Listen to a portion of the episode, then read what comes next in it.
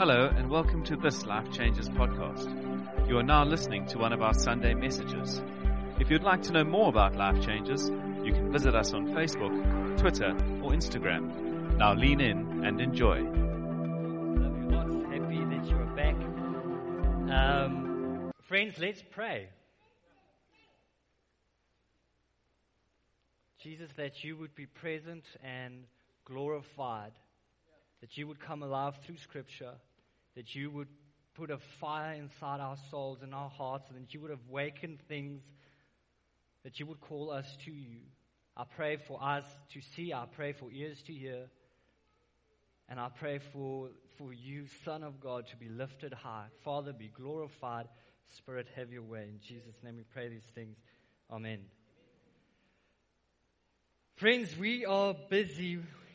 We're in the middle of a series called Love Thy Neighborhood, where we ask the question how can we be the best people your neighbors could have ever wished to live next to? And um, good question, Gabbo. Good question. He came up with it. He's a, he's a creative guy. And tonight, I titled the time for us that we're going to spend together, Brother, Where Art Thou? And the aim is for Scripture to reveal to you where your heart is. And if it'll convict you, then that's phenomenal. And that is my hope, and that is my prayer that it'll do. So without any further ado, we're going to go to Scripture. We're going to look at Luke chapter 15. We're going to be at verses 20, classic Luke 15 from verses 24 to 32. And we're going to focus not on the prodigal son, but we're going to focus on the brother tonight. So if you do have your Bible, you can open up. If you don't, you can follow on the screen. So, Luke chapter 15 from 24. The son of man was dead and has come to life again. He was lost and he, he has been found. And they began to be merry. Now his oldest son was in the field, and when he came and approached the house, he heard music and dancing. And he summoned one of the servants, and he began inquiring what these things might be. And he said to him, that's the servant, Your brother has come, and your father has killed the fattened calf, because he has received him back safe and sound. And he became angry, and he was not willing to go in. And his father came out and began entreating him. But he answered and he said to his father, Look, for so many years I've been serving you, and I have never neglected a command of yours, and yet you have never given me a kid that I might be merry with my friends. But when this son of yours came, who has devoured your wealth with harlots, you killed the fattened calf for him. And he said to him, My child, you have always been with me, and all that is mine is yours. But we had to be merry and rejoice, for this brother's brother of yours was dead, and he has begun to live. He was lost, but he has now been found. Friends, I want us to place ourselves in the shoes of the older brother. Now, the older brother is what I call a goody two shoes deluxe. So, what a goody two shoes deluxe is, is someone with a perfect TM, trademark. You can't steal my stuff here, people. Come to worship, not to steal. So, what a goody two shoes deluxe is, is someone with a perfect side path. And I'm not talking about the stuff where they cut it in with a razor. I'm talking discipline in the mornings. That thing is combed. It's a man who tucketh inneth his shirteth. Okay? It is a man who polishes his shoes to a perfect shine, that he can see his own reflection in it. A goody two shoes deluxe, uh, the simplest way for me to explain it to, to the good people of Table View is it's just your run of the mill Afrikaans guy. Okay? that's a, that's a goody two shoes deluxe. So now place yourself in this older brother's shoes. I hope you get the picture. He's worked all day and he's worked hard like he works 365 days of every year. And his back is aching like a pregnant lady who just finished the 10K Spar Women's Challenge. Okay, he's had a hard day. And he approaches the home and he hears a commotion. and he sees something is happening there. He can hear the music and he can see the dancing. And now he, he, he, he calls one of his servants, Travis! it's a little inside joke. And the, the servant comes and he says, Trav, tell me, what's happening here? What's happening? And Travis tells him that your brother, the one who was lost, the one who took everything, the early inheritance, is back and he's okay. And your father is so happy that he's okay that he killed a fattened calf and now we're having a celebration. And this leaves him with all kinds of emotions because this brother has turned his back on the family. This is the brother, when you mention his name, you have upset everyone around the table. You have spoiled mom's evening completely. So this is the one that we, we don't even mention him around the family gathering. Now he's back, and this one person who has caused so much hurt, this one person who has caused so much pain, instead of showing him the door, there's a party, there's dancing, there's a calf, he's drinking out of the father's cup. He's, drink, he's, he's, he's, got a, he's got a ring on his finger, and you are fuming. And he came back because he could no longer afford to be with his best friends, Jack Daniels, Paul Revere, Ashley Madison, all those. No longer has money to entertain that, so he's back at his father's house. And he's got nothing. And he looks rough.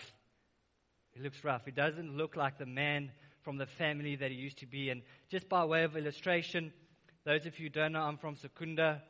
So it's a rough place, blue collar town. And uh, we, I think we invented the mullet over there.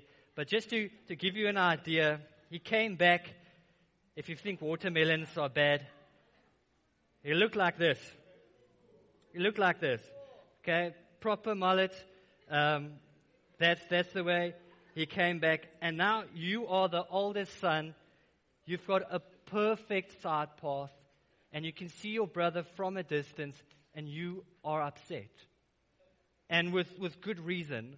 He's fuming and he can see his brother is back in. And what I want us to, to look at is the way that the father treats this older brother.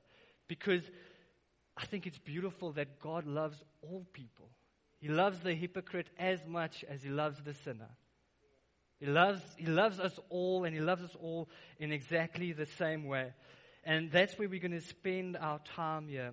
And, and what happens now is the father walks to him and he says, Look, your brother. And he says, Look, look at him. Look at the way that he looks. And you've killed a fattened calf for him. I've never received anything like this. And his heart is broken. And I want us to, to just focus on, on the father's heart tonight. And, and this father if he could, would take his chest outside of his heart, place it on a table, and say, Just look. Just look, my, my heart beats for both. But he can't do that. He, he needs to settle for words, and the words that he chose was, My child, you have always been with me, and all that is mine is yours. But we had to be merry and rejoice, for this brother of yours was dead, but he has begun to live. He was lost, and now he's been found. And in the, the Gospel of Luke, there's this theme where Jesus absolutely loves sinners. And it starts at Luke chapter 5, where Jesus calls Levi, um, who was a tax collector. And what happened was that when Jesus called Levi, Levi threw a party at his house, and all his fellow friends were outcasts. And he introduced his friends and fellow outcasts to Jesus, and they came gone like a house on fire. They were friends. They, and now what happened is that the followers of Jesus swole, and in, in the midst of the people who followed Jesus was this large group, this large number of sinners and tax collectors. And it irritated and it annoyed the Pharisees and the tax collectors so much, so much. And we read throughout the, um, the Gospels that they grumbled. They would say, He, he eats with sinners and tax collectors, and they would grumble. Um, about that. It was something that, that irritated. And God loved the Pharisees and the tax collectors, and he tries to give them pictures for them to understand. And the first thing that he does, he tells them, Well, guys, how can I explain this thing to you? How can I make you see things my way? And he gives them a picture, firstly, sorry, it gives them, firstly, a picture, there it is, of a shepherd seeking and finding lost sheep. And then when he finds that lost sheep, he rejoices. Secondly, he gives them a picture of a woman who lost a coin and then she goes and she, she finds the coin and she rejoices. And he says, For me being with these people, it's exactly like that. I found something that was lost and come and enter into this joy. It's not mutually exclusive for sinners only. It's like, guys, how, how can I put this? Please see this this way. And there was nothing. And now he gives them a third picture. And, and that, that, that is the picture of a father and a son. Okay, so this, this is, this is, this is what, what we are, are working with. So the question for me tonight is brother and sister, where, where are you? Where is your heart? Because God is interested in that. And this is what this last part of this parable is all about about the Pharisees. Because God's love isn't mutually exclusive to sinners, it's to all of us. And it's important for Him, and He wants you to enter into His joys, into His joy with Him. And so I want us to look at the way that this elder brother responded to Jesus' love. This, this, this elder brother responded to his father. And the first thing that I want us to look at was the fact that in verse 29, um, we read, Look, for so many years I've been serving you, and I have never neglected a command of yours. And yet you have never given me a kid that I might be merry with your friends. So the question that I would like to ask this brother, has he been um, relating to God as a father, or, or has he been relating to his father as a father, or has he been relating to his father as a, as a master and he is a slave? Because if you relate to your father as a master, it is dishonoring to the father, number one. It disunites you with your brother, number two. And number three, it is destructive to your self and to your inheritance because you are wrongly, you're in a wrong relationship with your father because you are not his slave. You are his child, you are his son, you are his daughter. You are not his slave. And we see this that he is relating to his father as a servant. And he does things that a slave would do. He sees two things. He sees his father as a master who gives commands, and then he sees himself living out and paying and just being obedience, a slave paying obedience. And tell me, is that a picture of a good father? If you think of your father, do you think of someone, if, you, if, if your father teaches you how to do something and you do it and you look at your dad, did I do it right? Was it perfect? Was it perfect? Because I want to obey you. That's not a picture of a loving father. That is not the picture that God wants of you. God does not demand perfection because it is impossible, it's unattainable. God wants to relate to us as sons and as daughters. That is the right standing with God. We have a right relationship with God through faith in Jesus only like that. Trying to keep rules and be perfect, it is not an option. We don't achieve or attain a right standing with God by trying to be perfect. That is not the way we, um, that is a distortion of Christianity. It is not Christian life. Acts 17, verse 25, I love it. It says, God is not served by human hands as though he needed anything. For he himself gives to all men breath and life and everything. It dishonors him as a master in need of slave labor if we think we have to be perfect, which we absolutely do not have to be. Jesus is eating with sinners and he's eating with tax collectors because he's a healer, because he's a physician, and these are people in need of help. That is the reason why he reaches out to them and he's not selling them anything. He doesn't want to trick, nor does he want to entrap anyone into anything. He wants to make all things new and he wants to make all things beautiful, and that is his agenda. He goes out, he finds the lost sheep and he rejoices. He goes out, he finds the lost coin and he rejoices. He's the father that gets the son that runs to, he runs to his, his lost son that came back, that repented that humbled himself, and he received that son with both arms, and he rejoices. He kills a fattened calf, gives him a ring, drinks out of his cup. That is the, that's the heart of the Father. He is not a master that demands obedience like, and, and we are uh, not to relate to him like slaves. So I want us to, I want to ask the question, brother and sister, where are you? Where is your heart? And test yourself in this. As you look around to the people who's living next to you, your neighbors, and people who's got no inclination to the things of God, and you see what they have, and you see where they live, and you see what they drive, and what their kids are achieving, and all these things, do you look to the Father and say, But I've been faithfully serving you for years and years and years, and where is the evidence?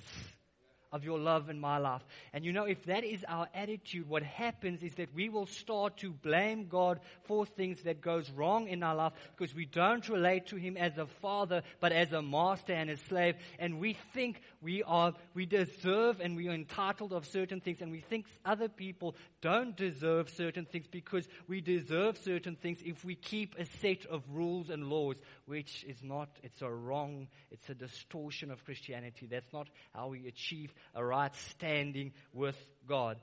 So, what I want to do tonight with you is simply five things from Scripture. I want us to uh, look, put our attention on, on five things and just see how gracious the Father is both to both brothers. And the first thing that I see in verse 28 is that the Father came out to the older brother. Um, the father is inside, he's in in the midst the, the festivities with the youngest son, and they're having a phenomenal evening. And you know when someone says that something at a dinner party and it's just awkward. You say that awkward thing and it's, oh, you spoiled everything. And the awkward thing that was said at that party is that the slave came in and said the older brother is standing outside and he doesn't want to come into the house and now it's oh, awkward. Oh, this is, this is, this is going to be bad.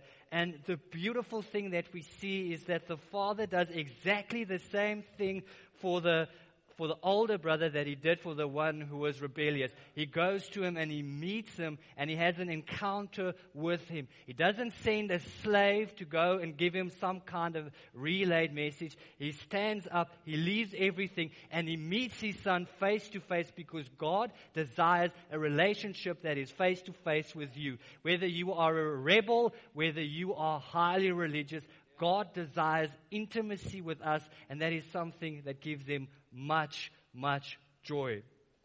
The second thing that I see from Scripture is that the Father began entreating him. I want us to note the language that the Son used here. He says in verse 29, I never neglected one of your commandments. So put yourself at that party. This is the situation. So they're at a party. They hear the oldest son doesn't want to join. Now, this is a son who makes a statement, I have never disobeyed any of your commandments. The father could send his slave and say, You get over that right now, you join this, you eat your food, and you be happy, and you shut up, and you pretend everything is okay. And he could do it because he doesn't disobey his father. He's a goody two shoe deluxe. But that's not the Father's heart because that's not what the Father wants. That will only lead to slave like obedience, and God doesn't want us to relate to Him as a, as, as a master. He wants us to relate to Him as sons and as daughters. And it, we read there that He entreated Him.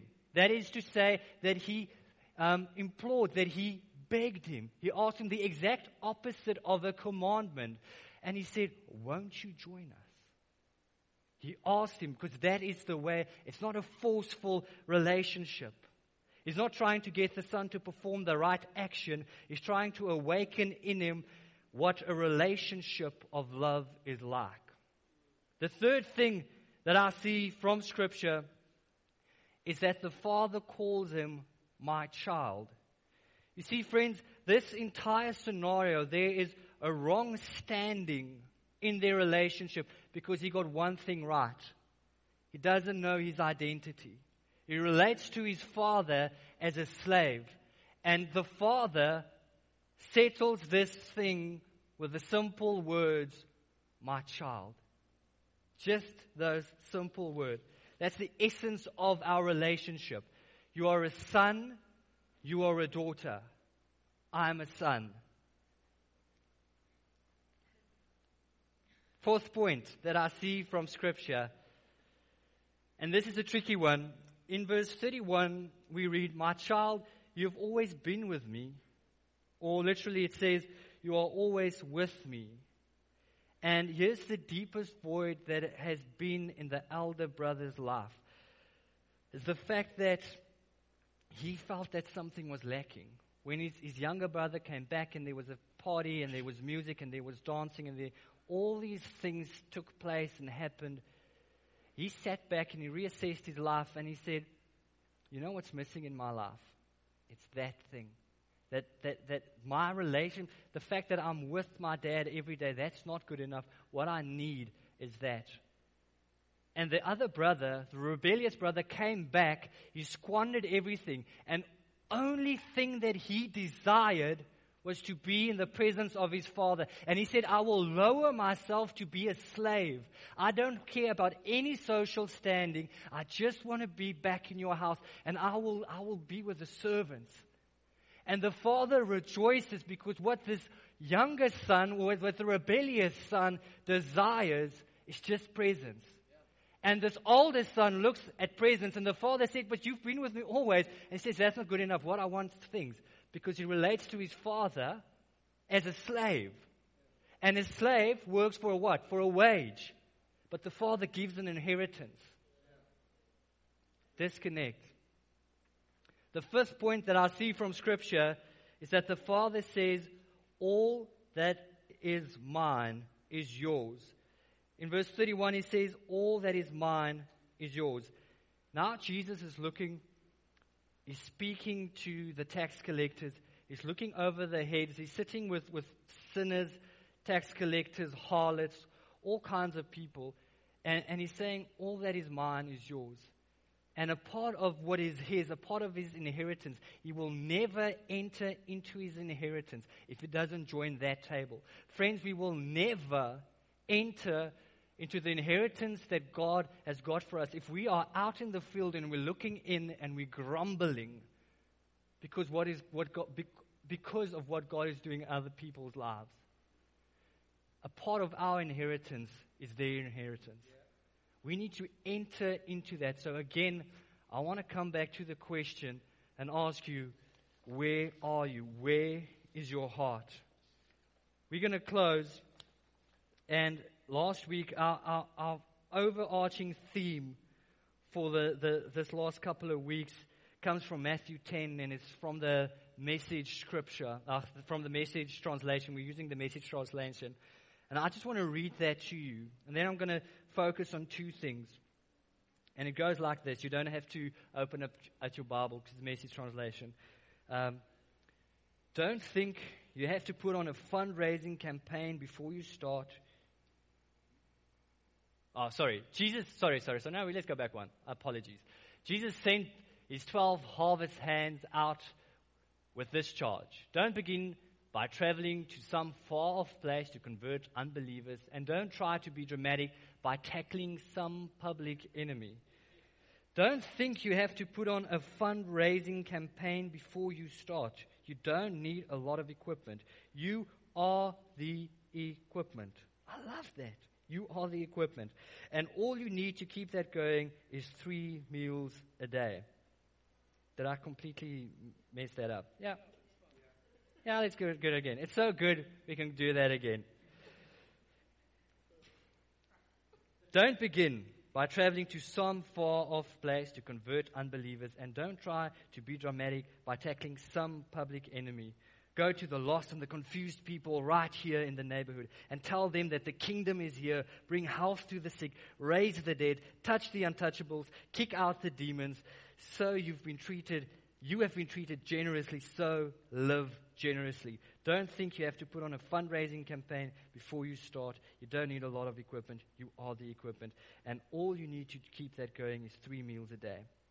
Last week we focused at Milnerton on, on the first two things is going to the lost and confused people right here in the neighborhood. And I want to go back to that charge and ask you, friends, just know your neighbors. What if love your neighbor means actually knowing the, your neighbor's name? Simple. Just love your neighbors. Just start with a relationship, know their name. And the second thing is tell them the kingdom of heaven is at hand.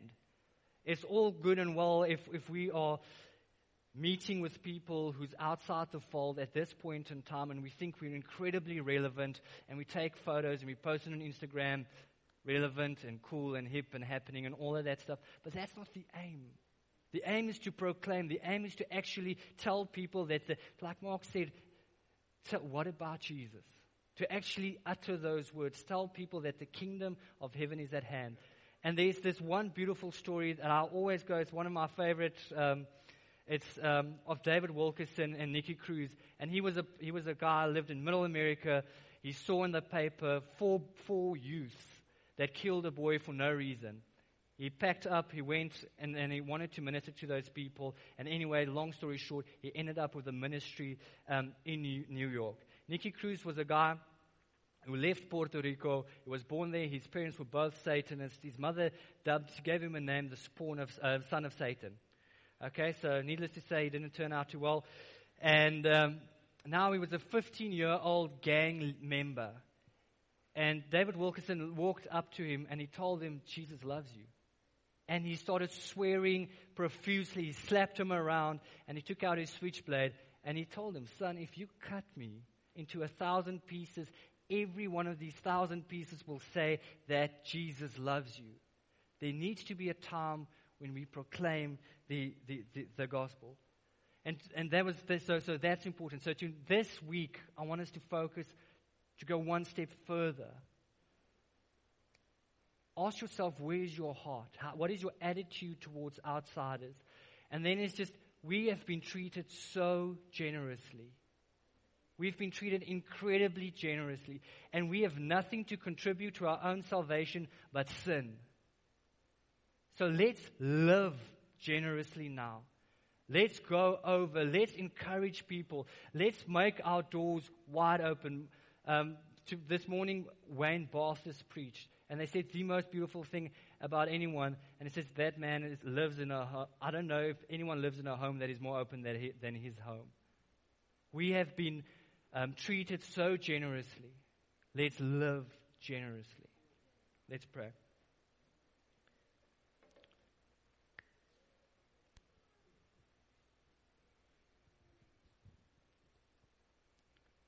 Father, I thank you that you love us all, that your love knows no boundaries, that your love cannot be boxed in, that you came out to, to reveal yourself to us, and that you desire face to face with each and every one. I pray that, that we would revel in those times. I pray for those times to be, to be real and authentic. And I pray for greater revelations. Break the walls of, of, of religion with, with love. In Jesus' name. Amen.